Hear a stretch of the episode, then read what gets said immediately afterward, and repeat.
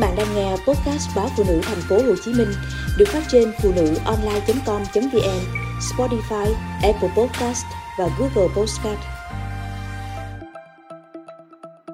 Đốt điện sinh lý trị khỏi rối loạn nhịp tim.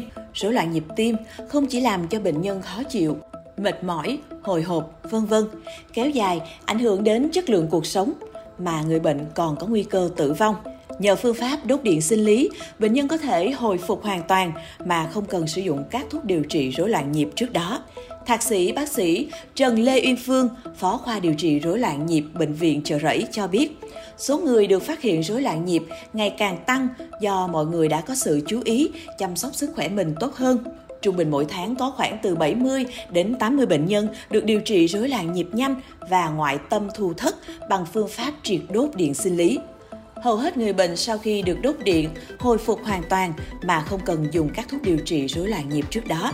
Theo bác sĩ Uyên Phương, rối loạn nhịp là tình trạng xảy ra khi các xung điện điều khiển nhịp tim hoạt động bất thường, khiến tim đập quá nhanh, quá chậm hoặc không đều. Có rất nhiều nguyên nhân như bẩm sinh, bệnh lý về tim hoặc do bệnh lý ở các cơ quan khác làm ảnh hưởng đến nhịp tim như bệnh lý tuyến giáp, suy thận gây rối loạn điện giải. Tình trạng rối loạn nhịp có thể thoáng qua, chỉ vài phút hoặc ngắn hơn, xuất hiện thành từng đợt mà không có bất kỳ dấu hiệu cảnh báo nào. Tuy nhiên, một số loạn nhịp tim lại kéo dài nhiều giờ, thậm chí liên tục trong nhiều năm. Tùy theo mức độ rối loạn nhịp, một số bệnh nhân không có hoặc các biểu hiện khá mơ hồ như đánh trống ngực, hồi hộp, hụt hơi, chóng mặt, hoa mắt vân vân.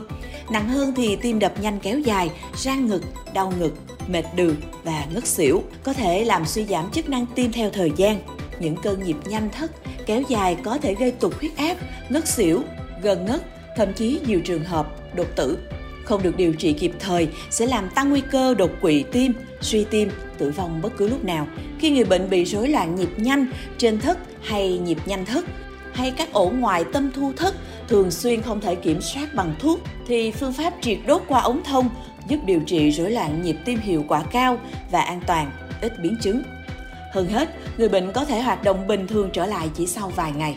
Bác sĩ Uyên Phương nói thêm, để thực hiện thủ thuật, bác sĩ sẽ luồn một ống thông nhiều điện cực qua da vào tĩnh mạch đùi và sau đó đưa lên các buồng tim để tiến hành thăm dò điện sinh lý, đo các khoảng dẫn truyền, chẩn đoán cơ chế gây rối loạn nhịp của từng bệnh nhân, dù là ổ phát nhịp bất thường hay đường dẫn truyền phụ dư thừa đều có thể điều trị khỏi bằng cách dùng năng lượng sóng cao tầng truyền đến mô cơ tim gây bệnh để triệt tiêu được nguyên nhân này, qua đó giúp nhịp tim trở về bình thường.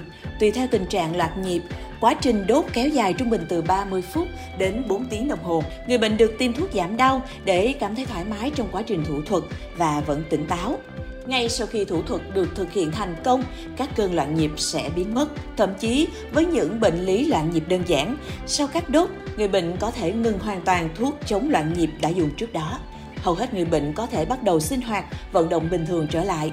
Để rối loạn nhịp không còn là gánh nặng, mọi người, nhất là người thừa cân, béo phì, người cao tuổi, người có bệnh tim bẩm sinh, bệnh van tim vân vân nên tầm soát tim định kỳ để kịp thời phát hiện và điều trị bệnh. Bên cạnh đó, cần duy trì lối sống lành mạnh và chế độ ăn uống, tập luyện đều đặn, tránh xa thuốc lá, kiểm soát stress, hạn chế rượu, bia, vân vân.